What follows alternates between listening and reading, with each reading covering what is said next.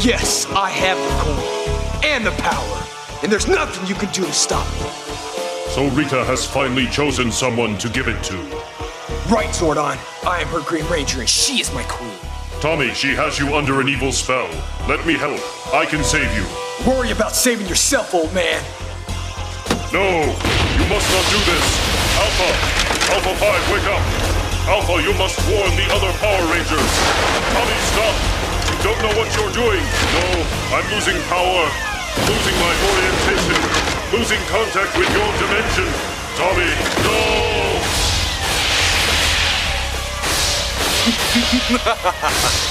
It is done, my Empress. Zordon has been eliminated, and the Power Rangers are next.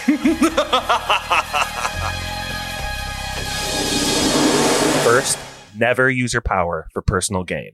Second, never escalate a battle unless Rita forces you to. And finally, keep your identity secret. No one may know you're a spoiler man. This is spoiler. Yeah. Say yeah. Oh, uh. Man, we practiced that so many times. Did that go well? Is that that what we wanted? I thought that was great. Cut. Take 25. Welcome to Power Rangers Spoilers. It's me, host Josh from Goshen. I'm here with a pretty small crew. Let's just go from Westeros to Eastest. Kylo, tell us where you're from and tell me a little bit about the physical media of Power Rangers that you recall. Hello, this is Korey, Kylo Ren Memes, recording out of Simi Valley, California. You can also call me the Green Ranger. Ha, that one's taken, guys. Sorry, I got dibs. you know, that's one of the things I remember fondly about Power Rangers. You know, this came out, Josh, when I was, I think I was seven years old when Power Rangers kicked off, and it fucking, it was everything to a kid, right? Power Rangers was absolutely everything. It, there was nothing ever this epic in my childhood mind as Power Rangers.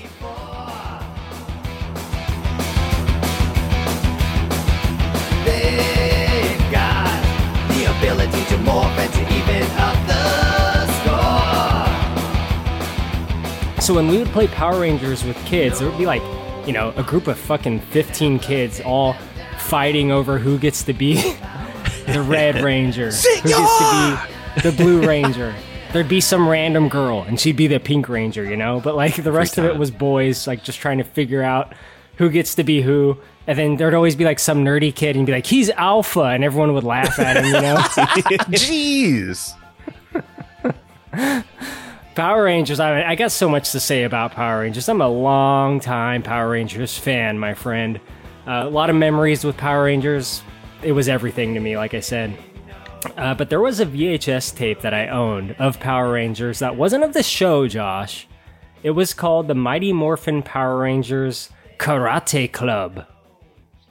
And this is a VHS tape that you watch at home, of course, and it teaches you karate in 26 minutes, my friend.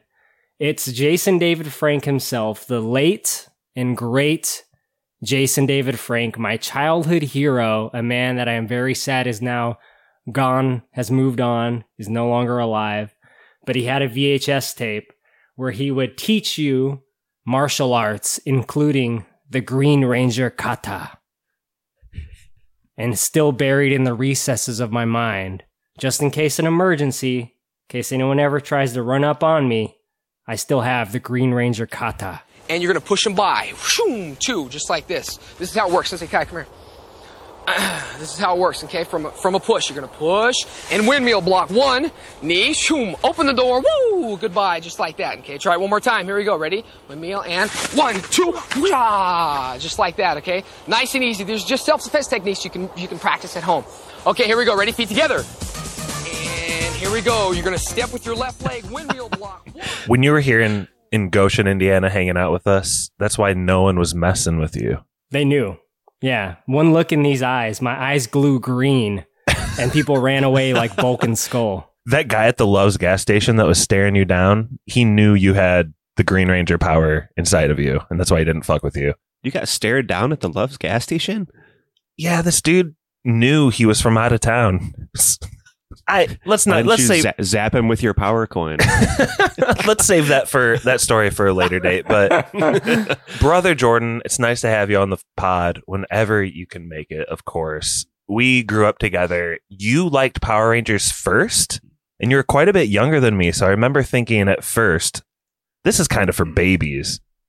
But I think by the time episode 17 rolled around, uh, maybe I was on board. What are your earliest memories of Power Rangers? You're pretty little. I was shocked at how uh, young I would have been uh, during this time, and so honestly, most of my memories are very vague. Um, I have more, more clear memories of the what movie was it where they um, like the whole town gets like lulled into some weird spell.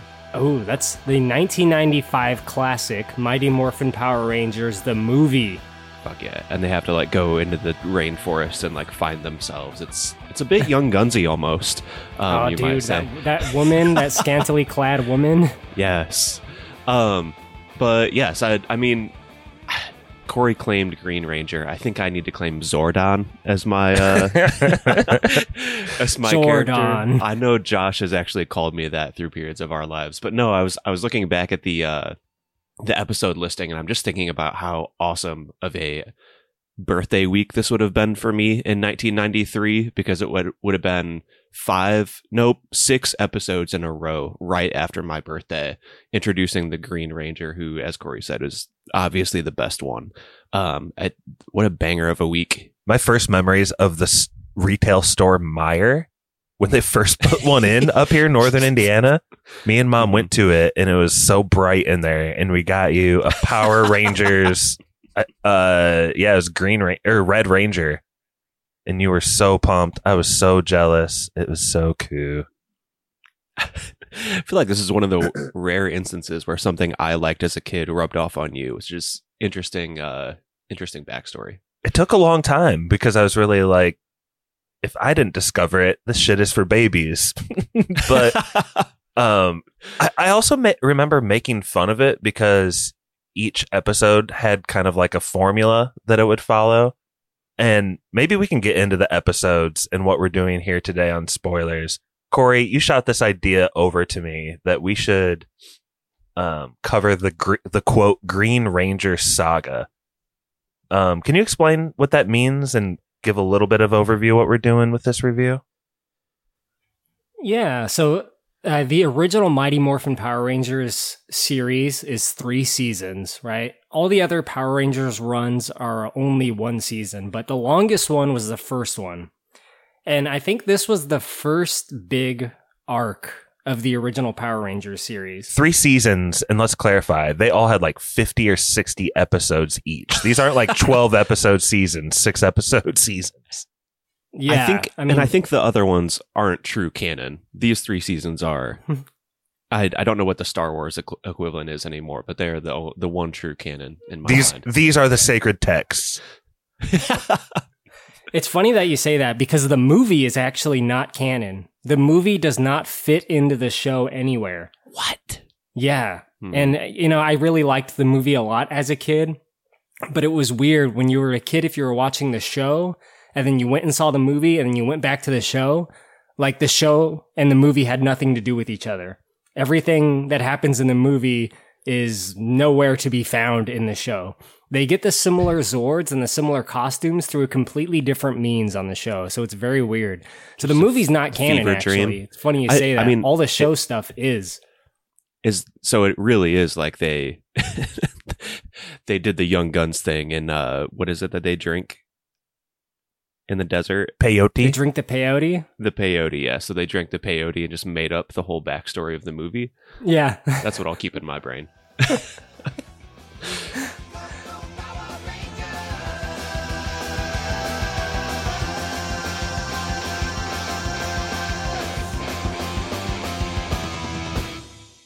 in memoriam of jason david frank i think we're gonna skip we're not gonna do like a whole season of of power rangers 52 episodes but we are gonna focus on five episodes.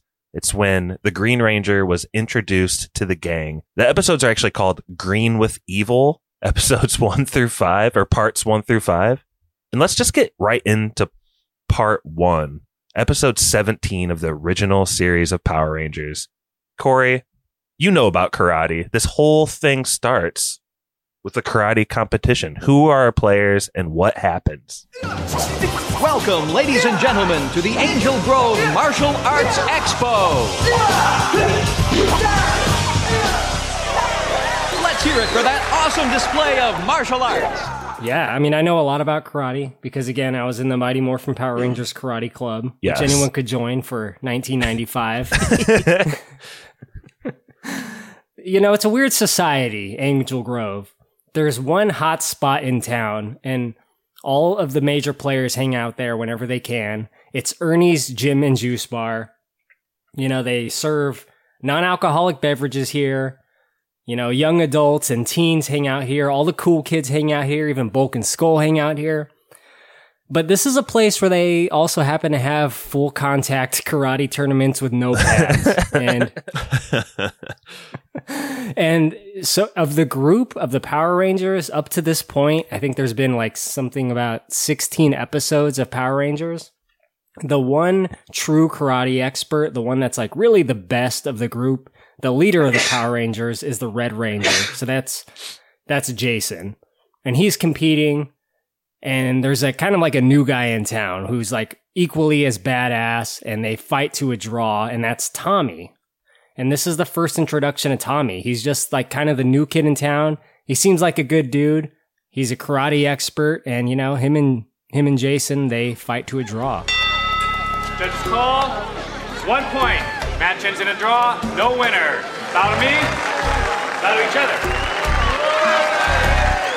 Good match, man. You kept me going. Yeah, same here. See you around. Jordan, do you remember any of the details sticking out to you of this fight? I mean, it seems like Jason gets a lot of late points, a late surge from Jason to tie it up, but also that the ref is very involved. Seems like he's kind of getting in the way. I didn't come in with this plan, boys, but is this initial fight almost like a microcosm, well written version of what happens throughout this whole five part series? You could argue uh, Jason Jason gets under Tommy's thumb at first, and then gets some late blows in, and then they kind of ended up teaming up because Kylo before they leave. It's kind of made known like this Tommy guy, even though he's good and was like fighting Jason well, he's not an asshole. They shake hands at the end, right? Yeah, I mean he's he's a good dude uh, underneath it all, and it's really like Rita's hypnotism that is Mm. the reason he is bad at all. I mean, this dude is he's a Power Rangers like mainstay. I think he's like one of the longest running returning original cast members, and he's pretty much I think universally so the fan favorite, maybe debatably, but Jason David Frank was I know like my young childhood hero and inspiration in a big way. And I, I knew that was the case for like a lot of 90s kids. A different series, there'd be more of a rivalry between Jason and Tommy. Jordan, did it strike you at all that there's like an immediate love interest with Kimberly and Tommy and Jason isn't like jealous of that at all or Yeah, that, that that totally threw me off because, and again, in my my head canon from being three years old at the time, I thought that Jason and Kimberly were a thing, um, and didn't remember a lot of the details around the introduction of the Green Ranger. But yeah, I mean, Korey's totally right. Like he, it seems like they're about to like bring him into the group initially as well until he starts acting like a jerk because of Rita's spell. Seems like Rita's spell is the best thing that could have happened to him. I mean, he's not getting that power coin any other way, right? She has a power coin, Korey. What's up with that? Can you just describe the power coins and why there's one loose? Man, uh, yeah, it's something that's not fully explained in Power Rangers lore. And that's here we have some problems, right, with Power Rangers itself. Because there's a lot of things that aren't fully explained in Power Rangers lore, or they're explained in such like a wishy-washy way where it's like, uh, okay, I guess. But essentially the Power Rangers in this iteration, they have a coin that goes to each of them that grants them their power and it allows them access to the command center, which allows them to do that teleporting ability. It also allows them to morph and control the Zords. It's connected to something called the Morphin Grid, which I'm pretty sure is never explained. But, you know, they it's kind of a weird thing with Power Rangers because I'm sure you guys know this, but Power Rangers was a Japanese show that was taken and then they dubbed over a lot of the action scenes like the robot stuff, the in costume stuff, and it was all done to save money. So they took what was already an existing Japanese show and they just reshot the uh, non costume sequences with American actors to save money.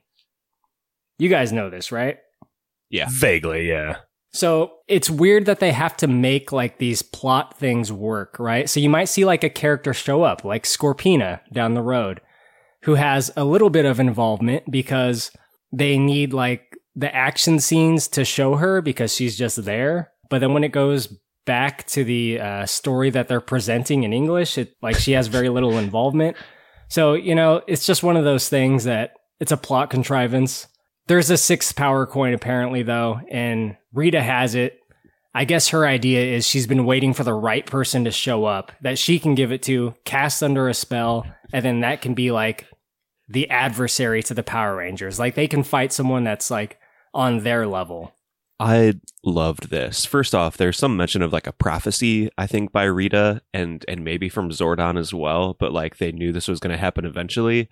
Uh, again, uh, mostly unexplained, but a reference to a prophecy. But I do love how Rita's like, oh, of course, the person I should give all this power to is also another teenager to fight them at their own game With attitude. Yes. In the first episode, I believe Zordon's exact words are Alpha, find five overbearing and over emotional humans.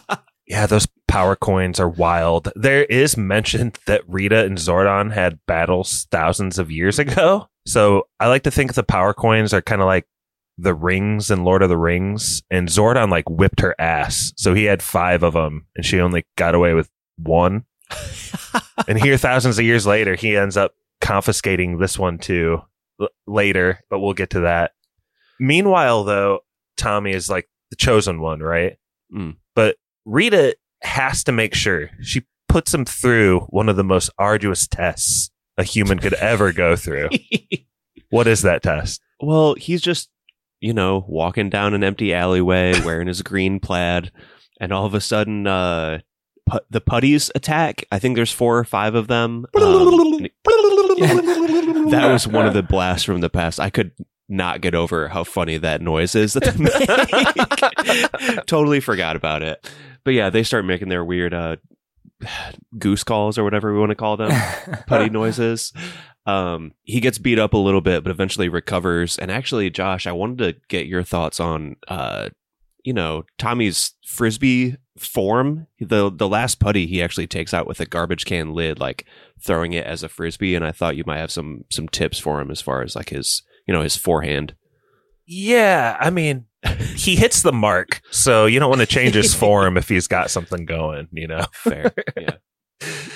You know what though? Putties are iconic because when you were a kid, every disposable henchman bad guy is a putty, right? At least that was the case for me. Like even when playing with toys, we'd be like, okay, so this is my main hero. This is the main bad guy and these are the putties, right? It's just that like a, a universal term for disposable henchmen. I, I like that a lot more than like the the red capes or whatever that people use. Red shirts?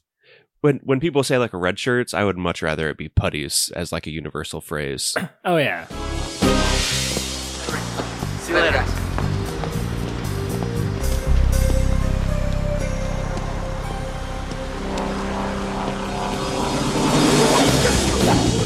You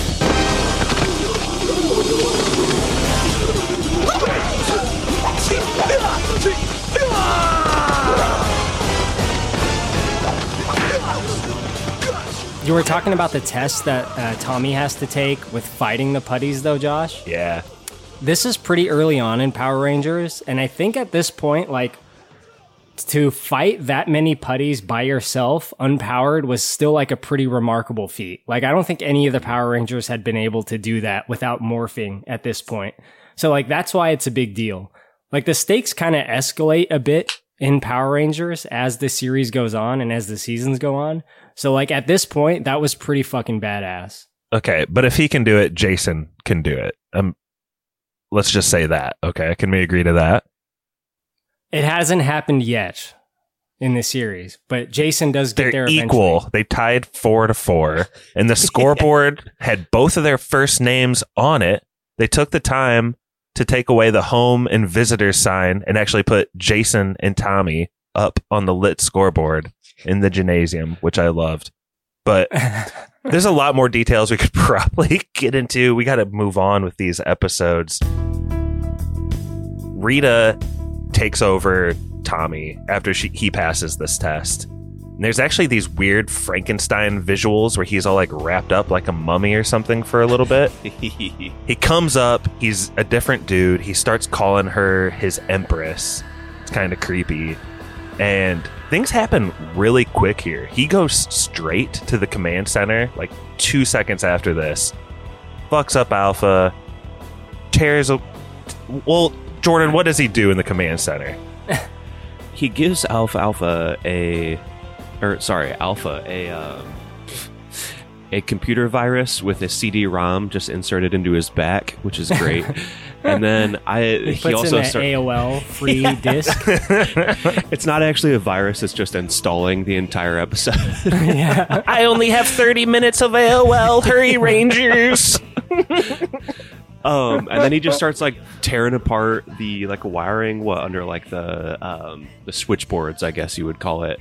Josh, I I thought you might be interested here because I think I catch a a Jesus reference with Zordon. He says like, "Stop! You don't know what you are doing," um, to try to get to try to get Tommy to stop before he like sends him into, I think, another dimension. Father, forgive Um, him. He knows not what he does. Exactly, exactly. okay. Which I think would make Zordon the Christ-like character. I, I don't know.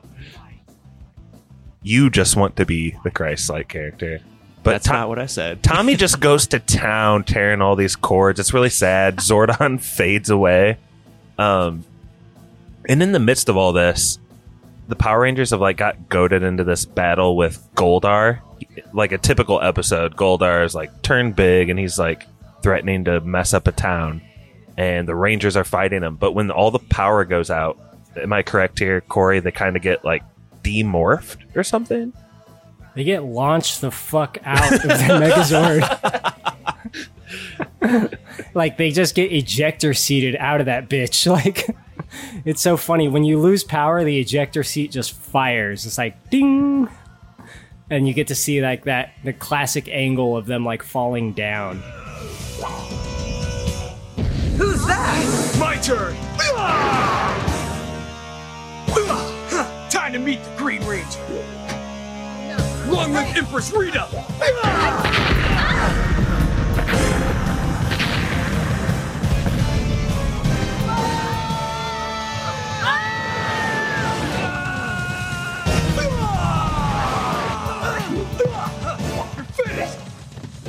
But you know what? Yeah, things aren't going good for them. And this, to me, like when I was a kid, this was like the most epic stakes anything had ever been. Like, I was more invested in this show than any other show that I have ever watched at the time. And the fact that it was a five parter, too. Like, this really was an epic saga of the ages in my seven year old brain, dude. So, like, just like seeing the command center get all fucked up and like, this like evil ranger that is clearly more powerful than them and then they get launched out of their megazord it's like oh my god like to me i'm like you know this is dire stakes This is just Tommy getting point one. Okay, him and Jason are going to tie it four. Not neither one man is better than any other one man. Hmm. Kylo. Okay, you need to get off this Green Ranger's the best Ranger bullshit. Hate it. But when they fall to the ground, when they get launched the f out and fall to the ground, the Green Ranger goes down there too, and he beats the crap out of them. He shoots them with some green blobs, which are going to be a thing he does later too. Is there anything else though in this episode? Like the Rangers end up back at the command center, kind of like recalibrating, wondering what they should do, and I just remember Tommy evil laughing like a lot. and that's kind of how it a lot. Yeah, that's how this episode ends too. I think just evil laughter. I mean, it's funny that like he he beats the shit out of him and then he just like Hadoukens them. Like that's just the icing on the cake, man. You guys want to get into episode two then? Are we ready? Five episodes. I I think. Bul- is it Bulk and Skull or Skulk and Bulk? What are their names? Bulk and Skull. Bulk and Skull. Bulk and Skull, In the- greatest theme song ever. There's a 10 hour version of the Bulk and Skull theme on YouTube. Every now and then I just like to play it, and it makes me laugh. Meditate. Bulk and Skull lo-fi. and Skull Lo-Fi Mix 2022. a mix of Bulk and Skull, 10 hours, as if you're listening in the back of your parents' car in the rain with the windshield wipers on. Meditation tape. anyway, I like to track these episodes and kind of what's going on in them by the Bulk and Skull plot points. In the first episode, they confront Tommy and he just like starts doing all these moves in front of them and they back the hell up. And then in episode two, we kind of start things off because after this whole battle in episode one, Tommy gets morphed back down. He's a regular student again, and he's going to go about his evil day. But Bulk and Skull come across him first in the alley. Well, I find it interesting that they're so brave after he scares them off with like some like air fighting in the first episode, but in this one they like approach him in that uh in that alleyway and um they notice that his eyes are glinting when they uh when they try to threaten him again. And so they decide to run away and he I, he somehow uses the power coins and like shoots green lasers at their feet which uh propels them into a big dumpster full of spaghetti apparently They're by an Italian restaurant. It must be. yes they pop up and there's just so much spaghetti and trash on them Hey! Nobody insults Bulk. Yeah. Nobody. I think you owe me an apology. Eh?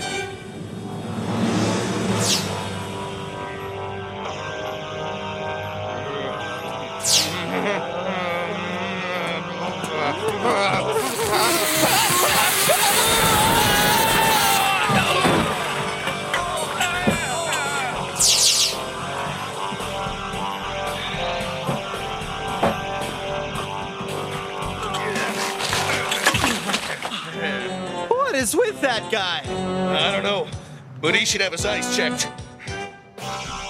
But I think you hit on the the music thing, and that's my favorite thing about them. And one of my favorite parts about this show too is that different characters, different mood beats, and even bit characters like this, almost everything has its own music note. I like it when Bulk and Skull come in and they got the clown music going. I like it. I like it when there's like the sad Power Ranger melody. It's like dun dun dun dun dun dun. but then there's also like the happy like end of episode same melody. Yeah, yep yep yep yep just everything's very versatile and I love it. I just want to say that Bulk has the stupidest leather motorcycle cap that he wears around. Just he wears it around school, he wears it outside of school. There's no good reason for this cap. It's like pointy on the top and it has like a strap underneath his chin. and Skull wears a red beret with a question mark on it. Yeah, is he a Nazi? I don't know what he's doing, man. I don't I know. thought it, I thought it looked like a like a knockoff of like Mario, like without the M, just a question mark at the front. Okay. Was he like an early version of Wario? Maybe. Prototype. He, he's at least Waluigi. I think there's a swastika underneath the the question mark. No, come on. Dude, he's a piece of shit. Those guys are assholes. They, you know what? They're douchebags for sure, but you know what? They're kind of like losers. Like they're they're they're not so much bullies as they are just like losers. You know, like they can't really bully anyone because they're not physically capable. But eventually, Bulk and Skull are in this show for like six seasons. I eventually, know. they do become heroic. They get sympathetic later on, but he- in episode three, we'll get there, but they actually um, propose prostitution as a method of payment to Pink Ranger. And that's not a good character trait, Kylo. They're not that great. anyway, I'll stop defending them. going back to the command center, Jordan, your true favorite Power Ranger, Billy, is fixing stuff up in the command center. He gets Alpha Fi- Alpha Five back online. Um, what do you? Th- we don't have to go into this like every time they do this in the next like four episodes or whatever. But what do you think about these beats when they're kind of going back to the command center, fixing something? Zordon starts to come back, flakes out again. Alpha Five on and off. Billy fixing stuff. Like, do you like it? Do you hate it? Uh, I mean, it's it's it's. I don't really like it. It's just uh like plot propulsion, I guess. Like they just keep saying like, "Oh, I think we can do it. We just need more time." And then Alpha like, "The the one thing we don't have is time." It's uh very like Ay ay ay. Yes, very base level. Yeah, he kept saying I I I and they're like, "Hey, Billy needs to focus. Shut the fuck up."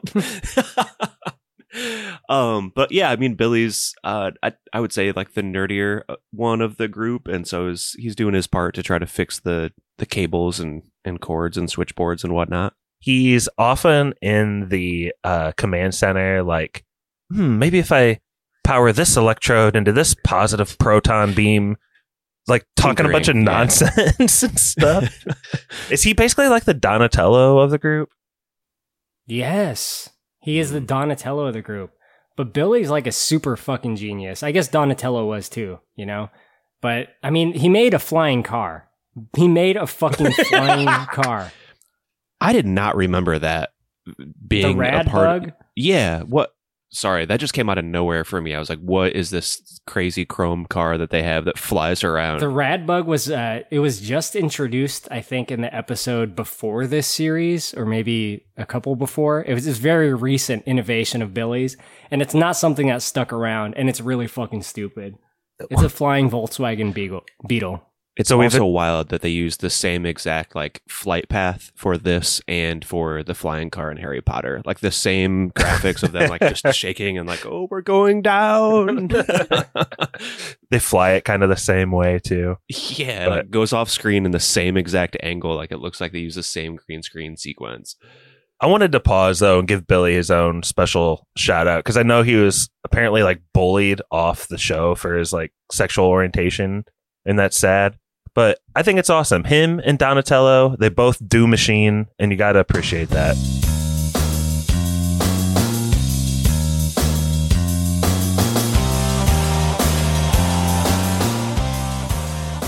Tommy, he's regular teenager Tommy again, but he's evil teenager. And when Jason least expects it, he shoots him with a green beam. And instead of making this little sparkle smoke implosion in front of him and making him fly back, this time the green blob sends him to space prison.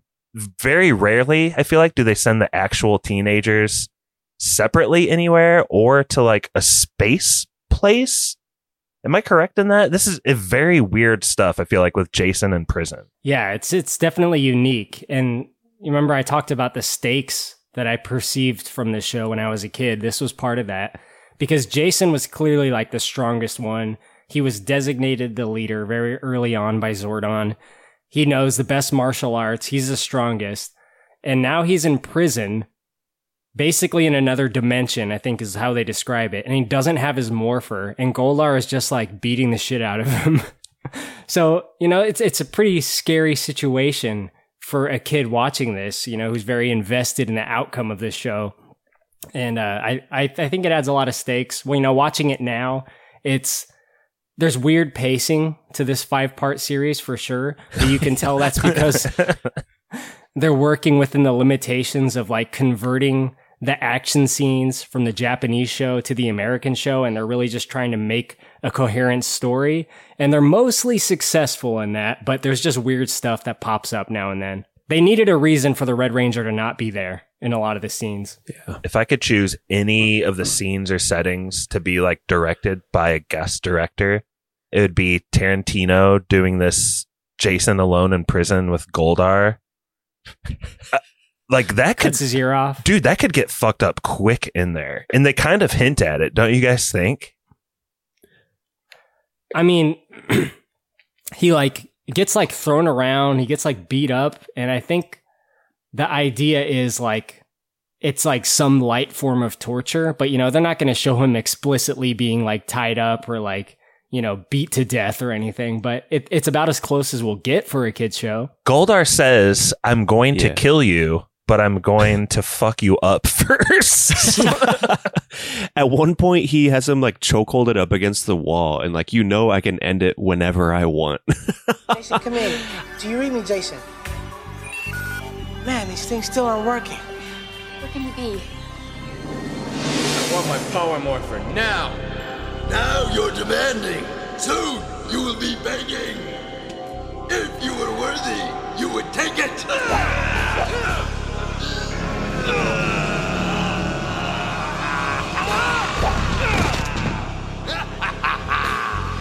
Don't kill me or get Goldar.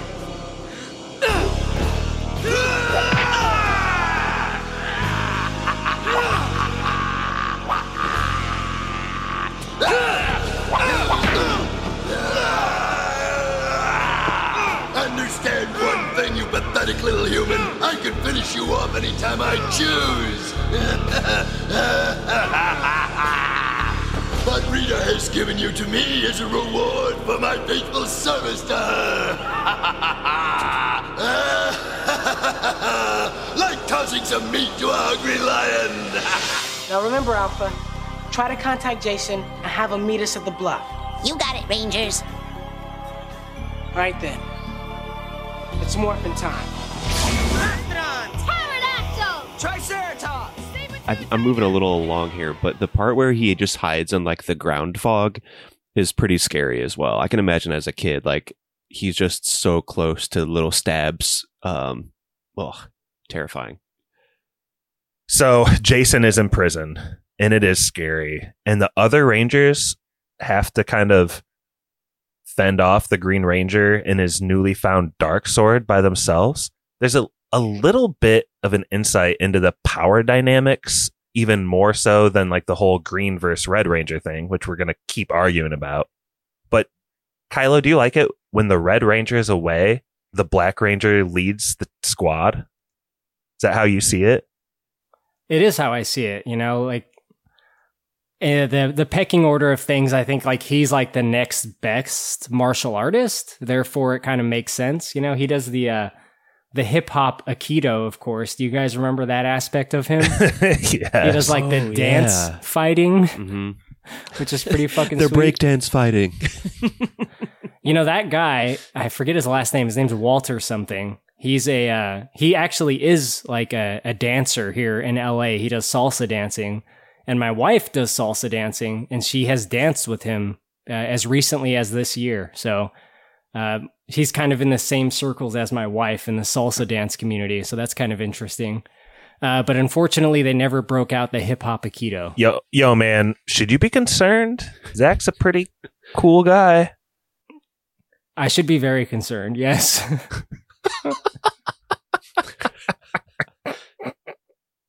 I do I do have a little bit of a bone to pick. It's not exactly with uh with that sequence, but how does how does Tommy know the identities of all the other rangers? Cuz Jason doesn't indicate anything special and, then he zaps him to the space jail. It Am I missing something there? like Rita and Lord Zed and like whoever their villains are, they seem to always know their secret identities. Like that's never kept secret. Mhm. Like in other superhero properties where like Lex Luthor doesn't know who Superman is. In Power Rangers, the villains already know because they like spy on them constantly. So I guess Rita just told the Green Ranger, be like, hey, it's these guys. Heads up. Yeah, okay, fair. Do you guys like the dark sword stuff? There's like this sword that Rita gives Tommy, and it's like as long as he has this sword, and it happens in this episode, like he's under her spell forever. As long as he has this sword. And also, what do the swords and Power Rangers even do? I don't understand what they are. They shoot beams. yeah. they like hit you and shock you. They don't cut. They're not a lightsaber. they spark the shit out of you. Is what happens. They always shoot beams. Which is funny because like they got like guns that shoot beams and they also have weapons that shoot beams. And I always wondered as a kid like why the distinction? Like why do they need a gun and like a sword that shoots a beam? But I do think it's funny that the Green Ranger takes on the Megazord by himself as a small man, right? Because the Power Rangers without the Red Ranger somehow form the Megazord, even though the Red Ranger's in space prison. Yes. And the Green Ranger is still a little guy, and he like shoots a beam up at the Megazord, and the Megazord just like projects it back to him and like knocks him on his ass. Pretty brave, I think. Is this kind of Jason getting a point back? I mean, I know Jason's in prison, but this is his squad that he's trained up to this point. And in fact, no way. Must I point out, the Rangers are using the Tyrannosaurus model with the Megazord. It's not like a Megazord without the Tyrannosaurus in there. It's in there, and I don't understand how, but it is. Yeah, I've never understood that either. I really thought he should have just hopped up to the, to the head and uh, like barged into the cockpit again and fucked him up because that seemed to work way better in the first episode. That's it. also, seeing that as a kid blew my fucking mind. When the Green Ranger like enters the goddamn Megazord and just like beats the shit out of all of them, and then like tosses them out. Like he tosses them out. That's so fucking cool. You know, sometimes when I'm watching a show like this, even as a kid, like I would root for the villain. I'm pretty sure as a kid, a little bit like the Green Ranger, I was like a little bit on his side because he was so powerful. It's kind of like that with Dragon Ball Z. Like I felt like that with Vegeta, you know? Even though he was a bad guy, I was kind of on his side sometimes.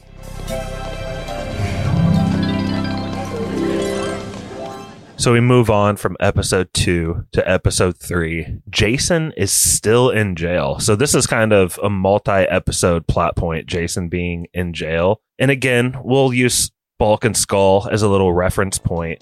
They even start the episode out by saying to Kimberly at the juice bar that they would love to help find Jason if only she would, you know, kiss him a little bit. Seems fair. Josh, did you ever want to kiss Kimberly? like today. uh, I mean, that aside, Kimberly says yes to the deal, only to trick them into kissing each other, which they take terribly, of course, because we all know the cast and crew of Power Rangers were homophobic for some reason and bullied Billy for no reason. Not cool, man. It's not cool. It's stupid. So I'm calling them out for it now, again, for the second time this pod. So yeah, I like to use Bulk and Skull as like a little reference point because Jay, the big part of this episode, I think, is that Jason's still in there. He's trying to get out of this like space jail. Goldar keeps like pulling his morpher away from him cruelly, and then eventually Rita decides she doesn't actually want Goldar to finish off Red Ranger, right? Yeah, this is an interesting one. He like at the very last moment when Goldar is about to I think he's going to slit Jason's throat. The Green Ranger appears like, "No, no, no. Rita wants me to finish him off." And sends Goldar away. So Jason has new life and uh, a little bit of new motivation because he knows that the Green Ranger has been fucking up his friends. Jason is able to kind of rouse himself and and fight again. I don't know. This part got again, like Korey said, they're obviously trying to like match up some of the costumed fighting stuff and uh, give us excuses for the very particular action sequences taking place back on Earth. The show, it is so convoluted here. I think what happens is like Alpha 5 and Billy are working tirelessly at the command center to try to like beam Jason back. I don't know. He's on the ground crawling around for a long time. I think he finally finds his like coin. And like right when Green Ranger is actually like about to stab him through the heart, he gets like beamed back. Hmm. And I and I feel like Rita and Goldar and everyone are like really harsh to Tommy about this. Don't you guys think? I mean, like Doesn't she kind of like relegate him to the the fighting pen for a while? He's like benched for a little bit. Yeah, and th- and this is when they have to bring the whole Scorpina thing in. And so Kylo Scorpina enters here. She literally is just like a character that kind of fights as a Zord for a while. Why is Tommy just practicing in the jail for two full episodes after this happens? Doing his Jean Claude Van Damme like spinning kick over and over. Sit, yeah, sit, yeah, sit, yeah. Yeah, he he's got that kick down though.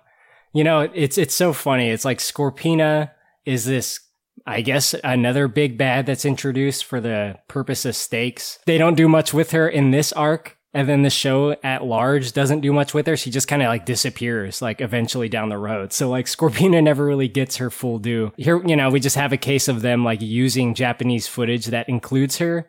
So they had to like necessitate her into the plot. It's kind of funny. Uh, I don't know though. Scorpina can get it if you ask me though. There's not much to go into with Scorpina, but what we should take a little time out here to get into is Goldar.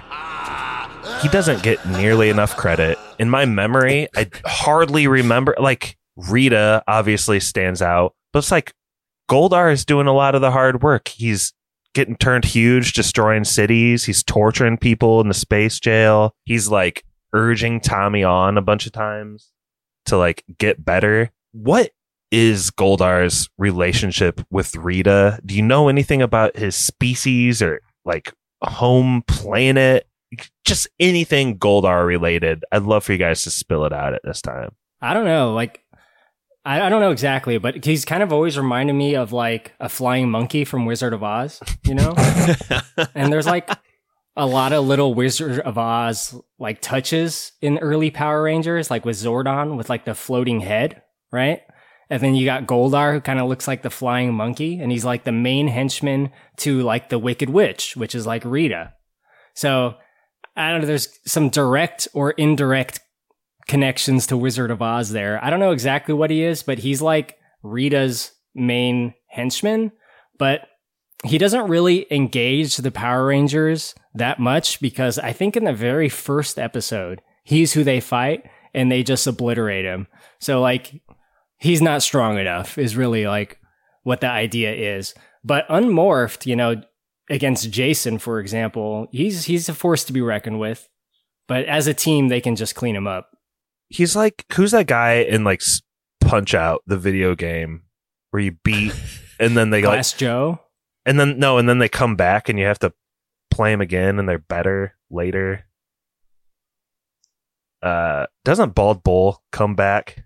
Yeah, yeah. That's what Goldar is like to me. Like they mess him up early, and then he like comes back, and he's like been watching him. He's been working on new moves, scouting. Jordan, do you like Goldar? Just get a last word in on Goldar because he's pretty cool character, and he comes up a lot in these episodes. Yeah, I I mean he's kind of spooky for again like a a kids show. Like I don't know, the talking without any uh, facial movement is a little weird, but also he I, I don't know like what kind of creature he would be, but like he's got some pretty sick armor. He's got a nice sword. He like I said before, he was going to slit Jason's throat until the Green Ranger told him not to. So, um I, I pretty intense here. He comes from the land of Oz. He's a flying monkey. He's the king of the flying monkeys. It's already been put forth. Wikipedia says a manticore, which I don't really know what that is. But well, I I somewhat bring all this up with Goldar because the third episode ends with him just going ham on Angel Grove as a giant Goldar. Rita's thrown her like little thing to the ground and made him grow. And he's just going crazy. So we get into our fourth episode of this series, Green with Evil. We got to start here on with Bulk and Skull. They hijack a bus. I forgot about the bus. Dude, the bus prop is so funny. They have one scene and like one get each episode, and it's classic. But yeah, the bus. Sorry. The bus prop is so funny because like they're in this bus, and then like giant Goldar picks it up at some point to like threaten civilians to kind of like, you know, uh, scare off the Power Rangers or to kind of like get the upper hand against the Power Rangers. Like, oh, they have civilians, but like he's holding a toy car. Like, so it's like this, you know, this low angled guy in a rubber suit that's Goldar destroying buildings, but then he's like holding this little toy car, and then it shows like Bulk and Skull inside of it. And then it like starts to go off a cliff, and it's like this little toy car going off a cliff. It's really fucking funny, dude. It's great. You just described about 99% of episode four of the series. I'm not sure uh, where to go to from that. I didn't get why. So he's got that bus, what, like a hundred yards up in the air, let's say. And then he decides to like, he says like, "Oh, go visit the beach," and he just places it like perfectly on the edge of a cliff, and so his henchmen can like try to pry it off the cliff to like tease the rangers. I, uh, One of So many, many things. classic transitions that make no sense. Well, it's funny because like at the beginning of this episode, they're like, "Ah, shit, we can't morph. The morphing grid is down." And then like 60 seconds later, Billy's like, "All right, I fixed it." it's like, okay, cool. That's literally like all that happens in this episode. Yeah, there's like a lot of like Bulk and Skull in the in the van or the truck, and then like the mini prop, and then they're on the beach and they're like pointing up. It's funny though that like we get to see the Power Rangers against like a giant foe in this episode without them being in their Zords. We talked about how like Power Rangers can get pretty formulaic, and that's one of the thing that I didn't like as a kid because it seemed like every time there was an enemy, they would fight on the ground, they would go into the Megazord, the villain would get the upper hand, then they would bring out the power, Power sword, sword. and then they mm-hmm. would do one slash and he would be done, right? That was like seriously like 70% of the episodes. At least. But this was different. And that's what really made this cool. Especially when you have giant Goldar who's like stabbing at the ground and they're like they're like ducking and they're dodging and they're doing their little somersaults. I I think that is uh is something unique that you don't see in a lot of Power Rangers and it's pretty cool. In hindsight, really, this episode is about Bulk and Skull being held hostage while the Power Rangers are like trying to save them. But this is how much this 18 minute episode of Power Rangers tries to squeeze in. Okay.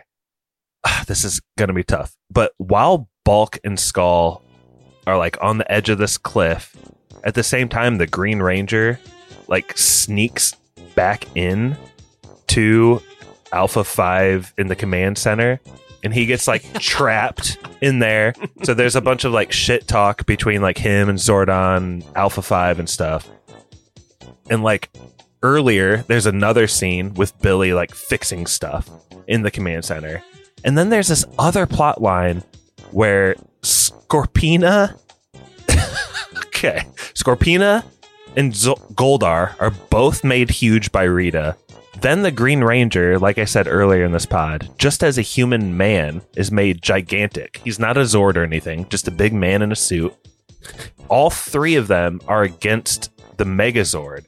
And then Rita, not to be outdone after doing all of that, also creates a solar eclipse to lessen the power of the Megazord? Which apparently is solar powered, which I don't know if that was a recurring thing in the series or not, but you know, I think either way, the the stakes being like as such where the Power Rangers like are clearly outnumbered with the villains, like they can't just like, get the power sword and just one shot the fucking bad guy because there's three of them. They're losing power. And the fact that like it's the giant Green Ranger, I think, is pretty fucking cool.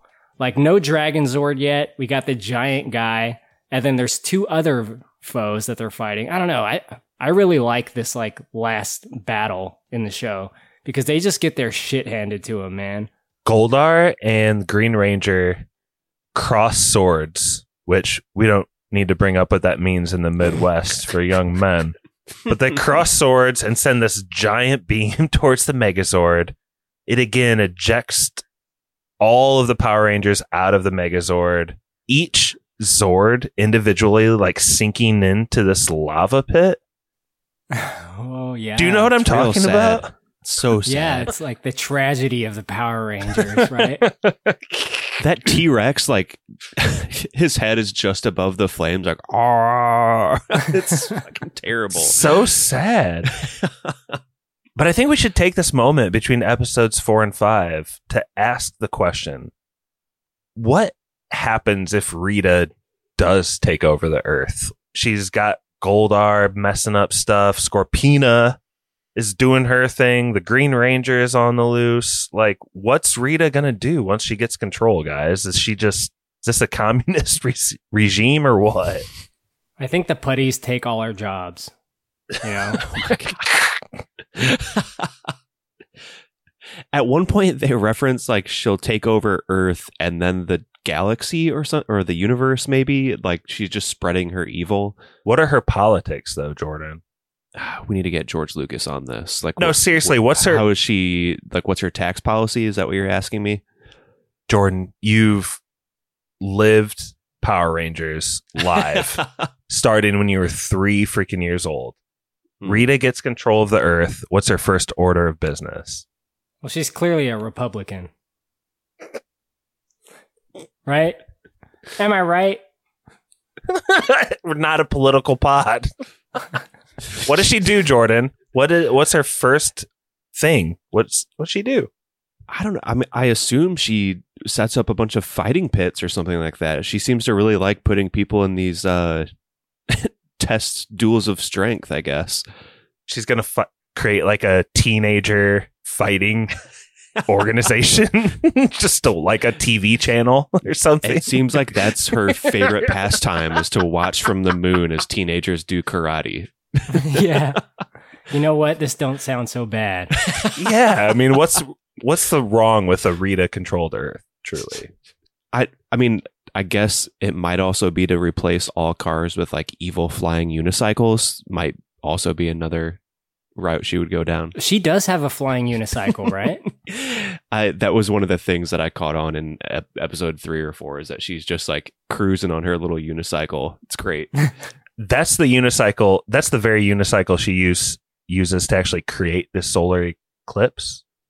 I, I don't know if you guys caught that, but episode five, two people that would fit really well in Rita's new world would be Bulk and Skull.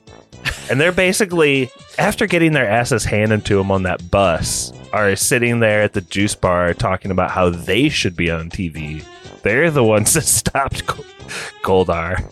Basically, Korey, after Kimberly talks to Bulk and Skull, she moves on to Tommy, who's over there just pumping weights, high as hell on creatine. And and they're not pulling any like they're not joking around at this point. All the cards are on the table, right? Yeah, they the big reveal at the last episode was they find out who the Green Ranger is, who is this mystery guy. And they find out it's the one guy that has been wearing all green all the time. Crazy, right? I'll say this: it, it's funny seeing Jason David Frank as the evil Green Ranger. Like his crazy eyes and his, his like intense face is like. Imagine if he was like that all the time. Like he's such a fucking dick, you know. A lot of cl- face close ups to like show his eyes and mouth here. And then when you see him in later episodes, like he's such like a smiley, like nice character. So it's kind of an interesting contrast for me to come back and watch it like this. Cause I remember him being the other way. And like I said, like he was like a true hero to me. And I'm going to go off on a little bit of a tangent here, Josh. Do it. One of the things that you don't see when you go back and watch these Power Rangers episodes on Netflix is the Power Rangers PSAs. In between the episodes, like before and after or commercial breaks, they would have shot PSAs featuring the cast of Power Rangers f- specifically for the audience. Like, you know, the uh, the value of teamwork or the value of friendship or bullying. And now a message from the Power Rangers. when I was very little, th- like those actually taught me some valuable life lessons. Like, you know, I watched a lot of TV and I looked up to these people. They were kind of like heroes to me. And uh, Jason David Frank actually did kind of like help shape me to be a better person when I was a young lad. I feel like Jordan and I didn't need to be told explicitly, like, don't be a bully and a huge asshole. Hey, my parents were drug addicts. Whoa, dude. Did it include the value of like spin kicks constantly? sit ya. How to say sit ya The properly. greatest value of them all.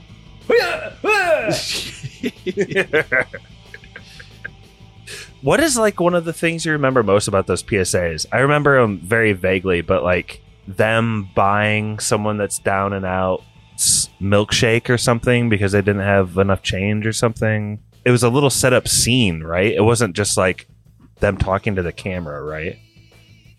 Yeah, and sometimes they would talk to the camera after, but you know, like some kid would show up and he'd like start being a dick and they'd like teach him a lesson like about, you know, why you should be nice to someone that's being that way because they might be going through something underneath it instead of like being that way back to them. You know, just very basic like, you know, don't be mean or you know, don't pick on people or you know, you never know someone's struggle kind of life lessons. Pretty basic stuff. when you say teach him a lesson, do you mean like whip his ass? Spank or- him. Spank him. yeah. Spin- Morph into spin a Power him? Ranger and whoop that ass. Yeah.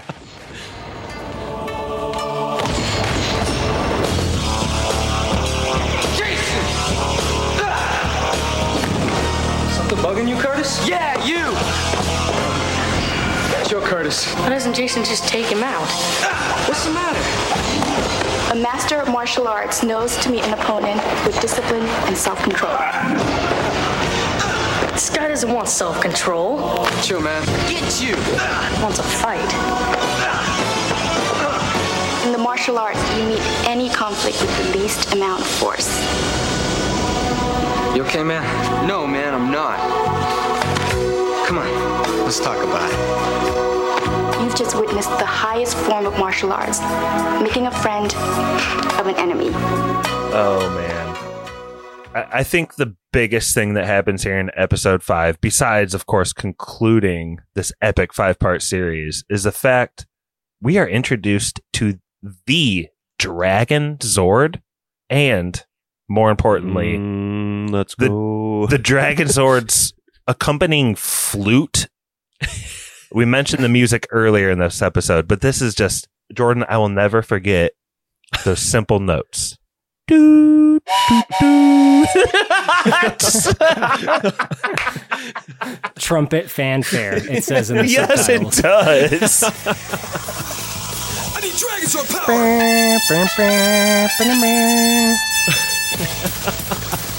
it's so good. I mean, Korey Korey mentioned all the things that Zords do in in in Power Rangers, and he did not mention the trumpet fanfare that Zords can also do. Apparently, They can shoot beams and they can create trumpet fanfare. Can you guys answer this question? What is the functionality of the trumpet fanfare from the Dragon Zord flute when it's blown? Go ahead, Jordan. uh, I think it is some kind of uh, radio frequency that allows him to control Dragon Zord? Question mark. I think that's right. You can you can pick off like the smokestack of an industrial building and eat it like a candy cane. you know, the Dragon Zord is, is cool because it it's different than the other Zords. It doesn't have a cockpit. So like you have to control it remotely with the uh, Green Ranger dagger, which also doubles as what they call a flute, but it doesn't sound like a flute. It sounds like a trumpet. But if you want to be like close to the Dragon Zord while you're controlling it, you got to just stand on its fucking head. So you got to like keep your balance and stand on its head and control it from there.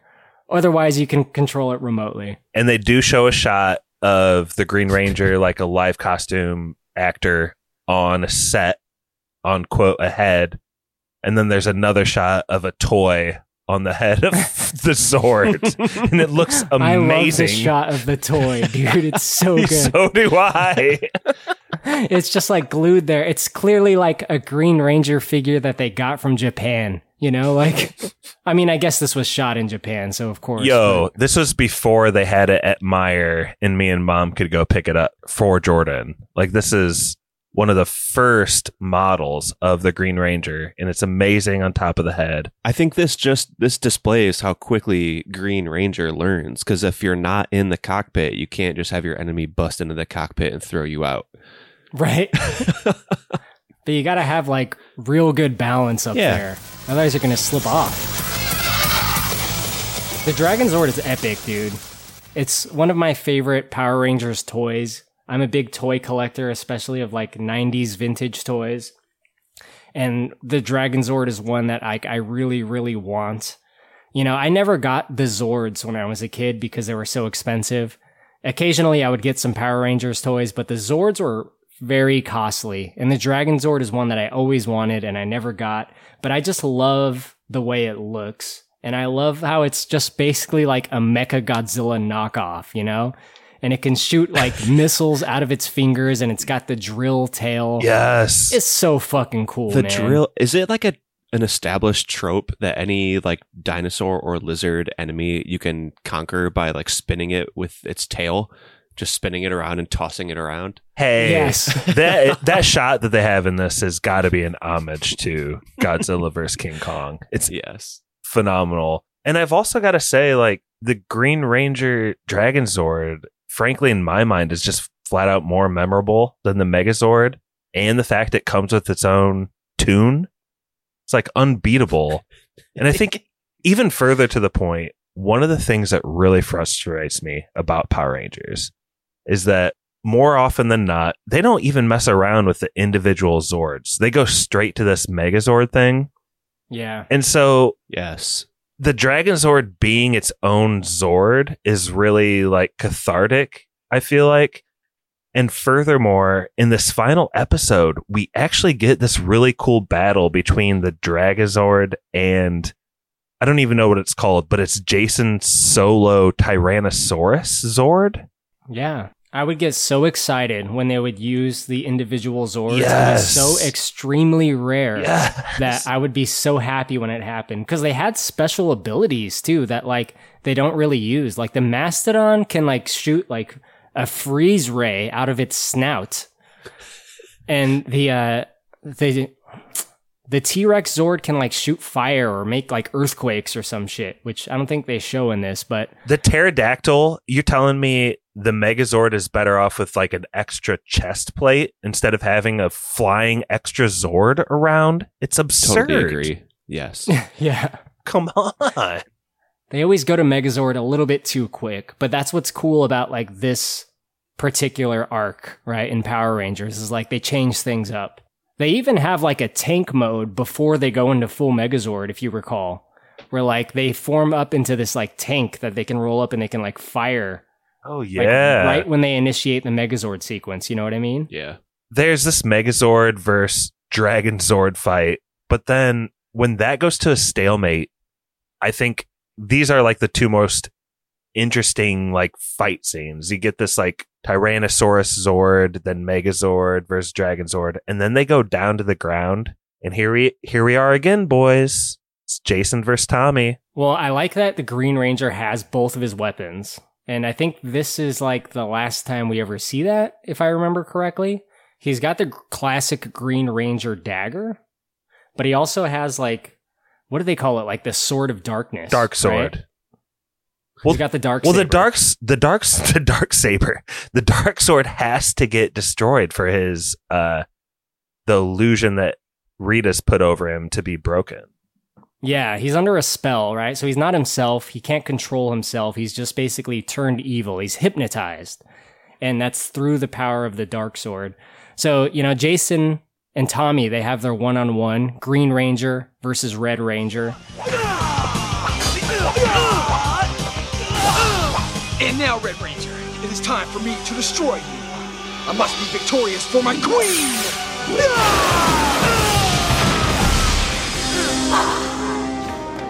I think he's finally going to do it. And uh, it's going, you know, it's pretty evenly matched, just like it was in that tournament. But eventually, Jason does get to destroy the sword and he just kind of like blasts it with his gun and it disintegrates. That's the first time those guns do anything useful ever. Those why don't they use those guns? They're so cool. The gun cannot hurt a human, but it can destroy a 10,000 year old sword of darkness. That's another thing I used to think when I was a kid. Like they don't use their weapons enough, but there's like some rule with the Power Rangers and Zordon kind of covers it later. Like they can't escalate a fight or something. So like I think the idea is like they can't just morph unless they need to. They can't go into the Zords unless they need to. They can't pull out the fucking gat unless they need to. It's all over, Tommy.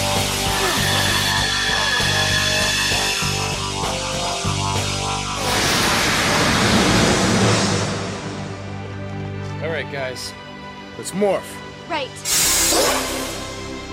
You destroy the power sword. he does destroy the dark saber with his gat, as you put it. um, The Choppa. so like the spell that's on the Green Ranger is broken, and he still has the power coin with him, and so I guess they kind of all just vote to have a six member of their team, and this is kind of like a five part episode of how if a new person comes to your school, it's a pretty good idea to like invite them into your group and hang out with them and be cool with them and treat them as a friend. But who's the leader? Who tells them it's morphin time? Well, How I- how will they possibly know if it's morphin time? Officially, Jason's still the leader at this point, but there, I think there is an episode where leadership is turned over to Tommy. And I don't remember what the circumstances are, but it is specifically delegated at some point down the road. I mean, how can he not be? He's the only one with like the with the gold shield thing, you know? Like that one's got to be the leader, right? the gold shield thing over his shoulders makes him the. if you're looking at that group, one of them has the gold shield thing. That one has to be the leader. Is he the leader as the green or white ranger? Because that's something we haven't talked about in this pod. Like he later becomes another color of ranger. Yeah. And that's really like, I think, the distinction of uh, Power Rangers fans. Like the older fans like me always refer to Tommy as the Green Ranger. And then I think the younger fans will refer to him as the White Ranger. I mean, he was definitely officially the leader as the White Ranger, but by then, uh, the Red Ranger was replaced. Actually, like half the team was replaced. So Jason wasn't around anymore.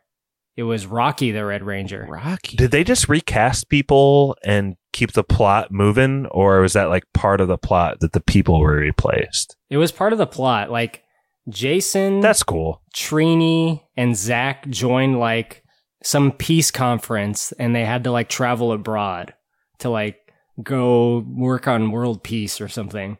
So then three new members replaced them as Power Rangers. Which, by the way, the Yellow Ranger was no longer Asian, and the Black Ranger was no longer black. At that point. Huh. Is is this canon or is this uh Power Rangers in space ex- extended universe? I think this occurs in uh, mid season two of Mighty Morphin Power Rangers, which is a little bit before the movie came out in 1995. Fair. Okay. So, you know, Jason isn't in the movie, for example, because he was already replaced.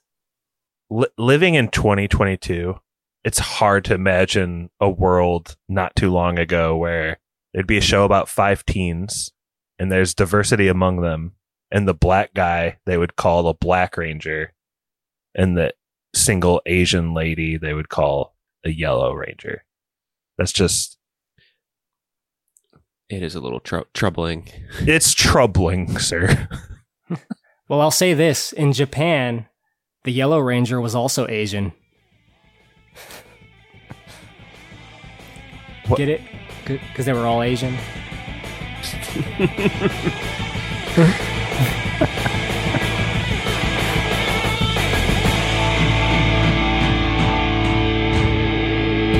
I just got to throw a shout out to the single episode after these five episodes. It's called The Trouble with Shell Shock. And there's some extended Power Rangers basketball scenes.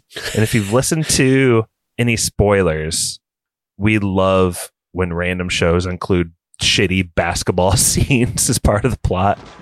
Yeah, all right. And that's all she uh, uh, waiter, uh, he'll take the check. Care to double your odds? Billy, I couldn't even punish a guy as nice as you. I, I just couldn't. Loser buys lunch for two. Sure? Absolutely. You positive? Yep. Alright. Yeah, Billy. Time for my vernacular, spectacular, voracious, bodacious, autophonic, morphonomic jam.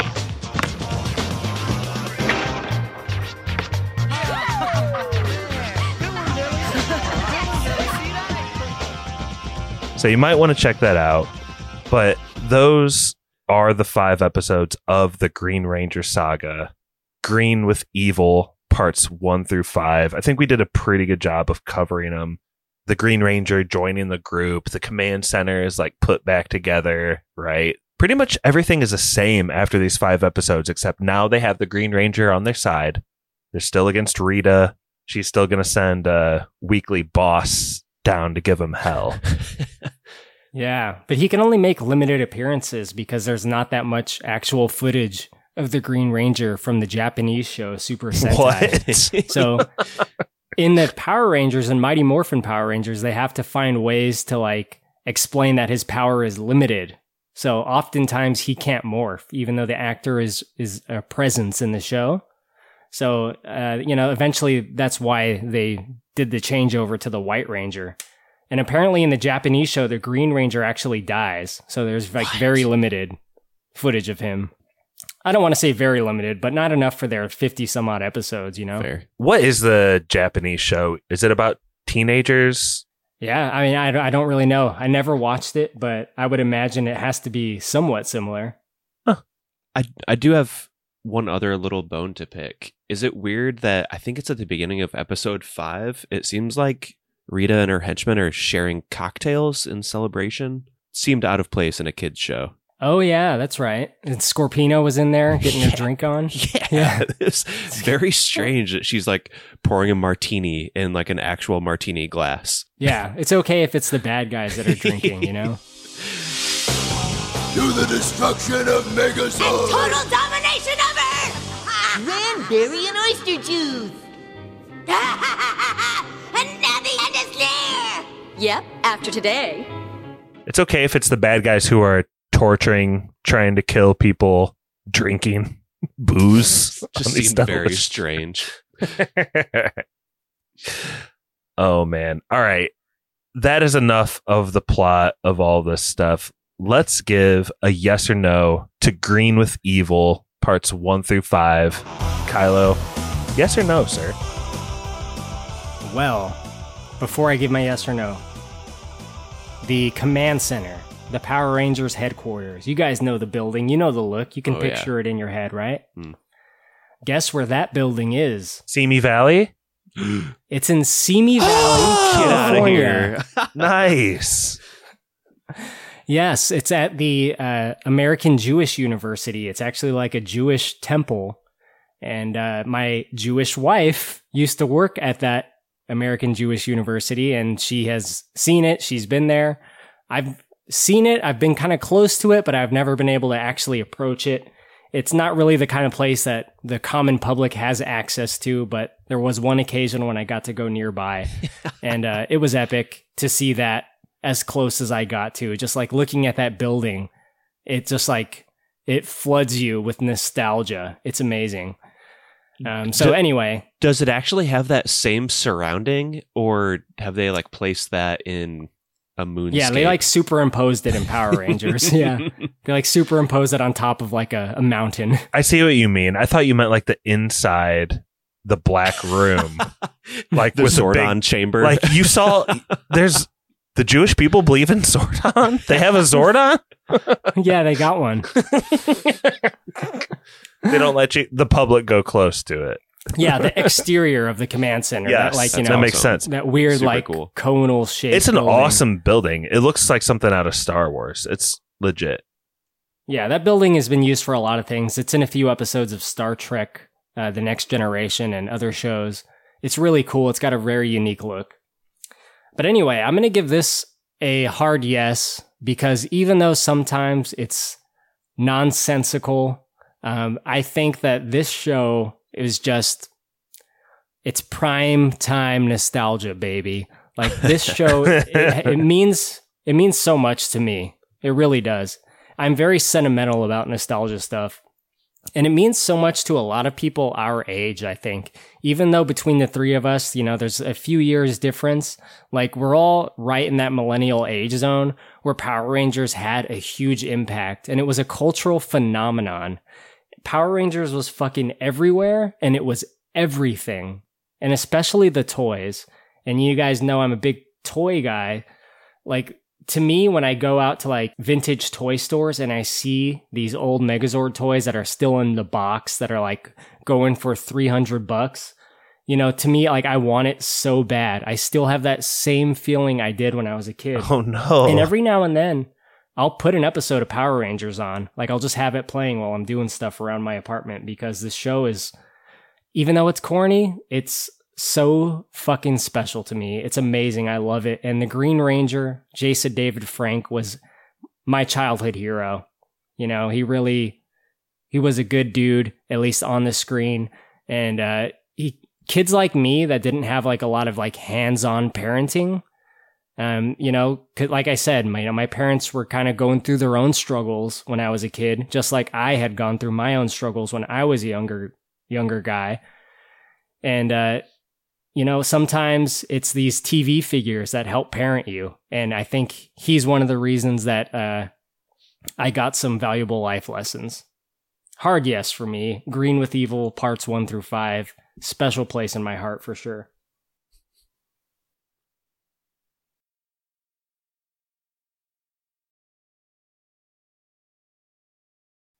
Let's go all the way from Simi Valley, California, where not only does Kylo's wife dance with the Black Ranger regularly, she also hangs out in the command center, I guess.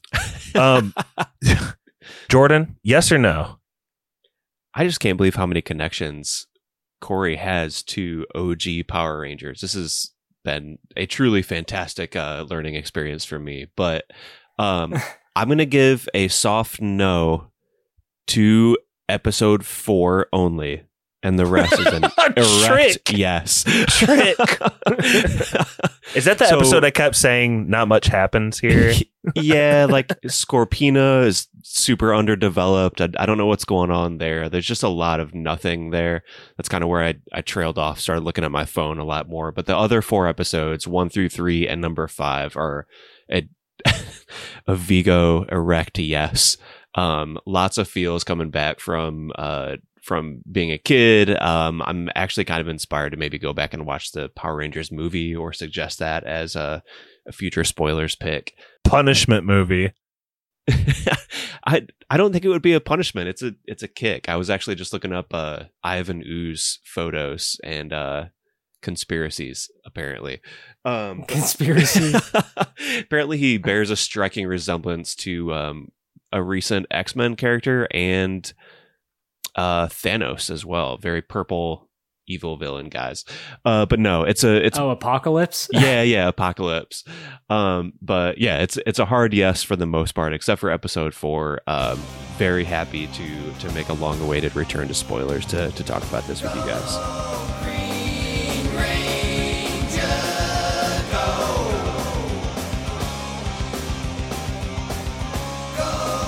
So glad to have you, Jordan. And for my yes or no, keep in mind as like you don't want to get caught with Power Rangers on your screen necessarily by like coworkers or significant other or friends. I don't give a fuck. a Japanese show that they're cobbling together the action scenes with American teenagers to create something worth of value. It's there's a lot of tough stuff in here. But all this little like lore stuff, it's very tantalizing. Mm. But it's like, what are these power coins? And like what individual weapons do each ranger like utilize? And what do the Megazords do when they're separate versus together? And what will Goldar do today? And what's what planet is he from? and this they had so many episodes of this and they would kind of tease out just little tiny bits of that as he went along and it was enough then and now to I think keep me interested. And I think the nostalgia like Korey said just puts me over the top and there's some shit television in here but I gotta give it a, a yes.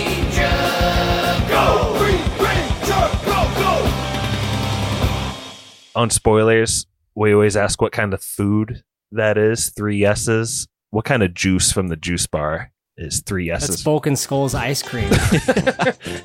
A little melty, but still good. Ice cream at the juice bar.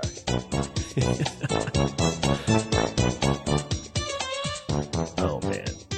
Before we sign out and toss it to Spoiler Man, I want to choose one of my friends, Brother Jordan or Korey Kylo Ren memes, to toss it. What we're gonna play is a little game of trivia.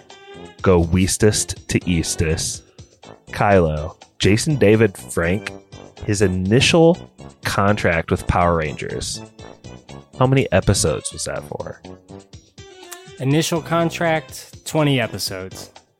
I'll say 19. I think it's under.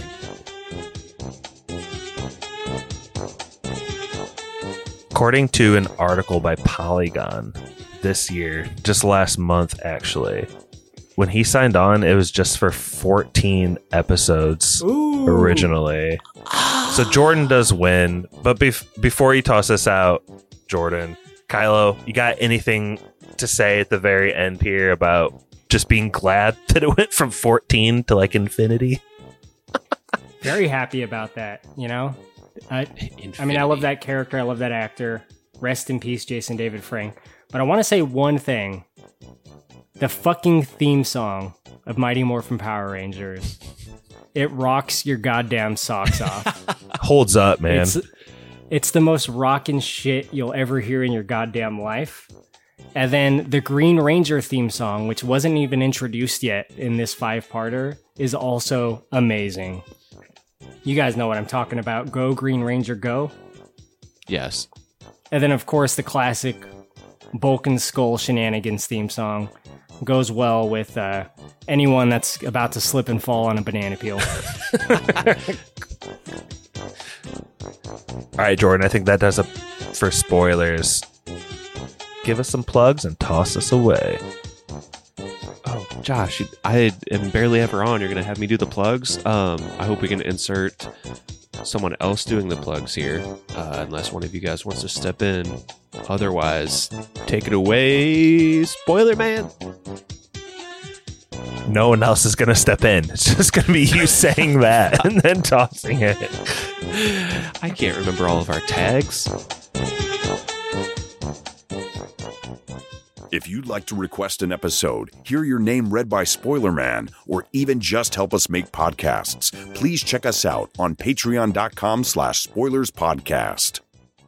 Special thank you to our patrons, Druid King, You will go under my spell as I call forth the power of the sixth power coin. Matt Troll, Listen, I'm gonna catch a shower and uh, I'll meet you guys at the juice bar. Brother Brian, In karate, it's the dignity and spirit with which you compete that's most important. Nick, Maybe we'll teach you that lesson s- some other time. The Meg, Didn't you hear the lady? David, It's morphin' time. Barky 420, Now you're demanding. Soon you will be begging. Nurse Stacy, Thanks. That was really great. The Wolf. Only one who has a power coin may enter this fortress undetected. Davy Kerr. Prepare to receive the sixth power coin and become my Green Ranger.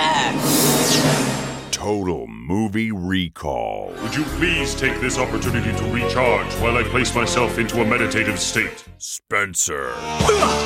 Time to meet the Green Ranger. You displayed exemplary leadership capabilities in my absence. I am very proud of you. And now I welcome our newest ranger. Now that you are a true Power Ranger Tommy, you must follow three basic rules or lose the protection of the power. First, never use your power for personal gain. Second, never escalate a battle unless Rita forces you. And finally, keep your identity secret. No one may know you are a Power Ranger. Count on me, Zordon. 100%. Here, I made you a communicator. Wow, thanks, man. You're one of us now. Welcome aboard. A new chapter has begun, Rangers. Let the power protect you.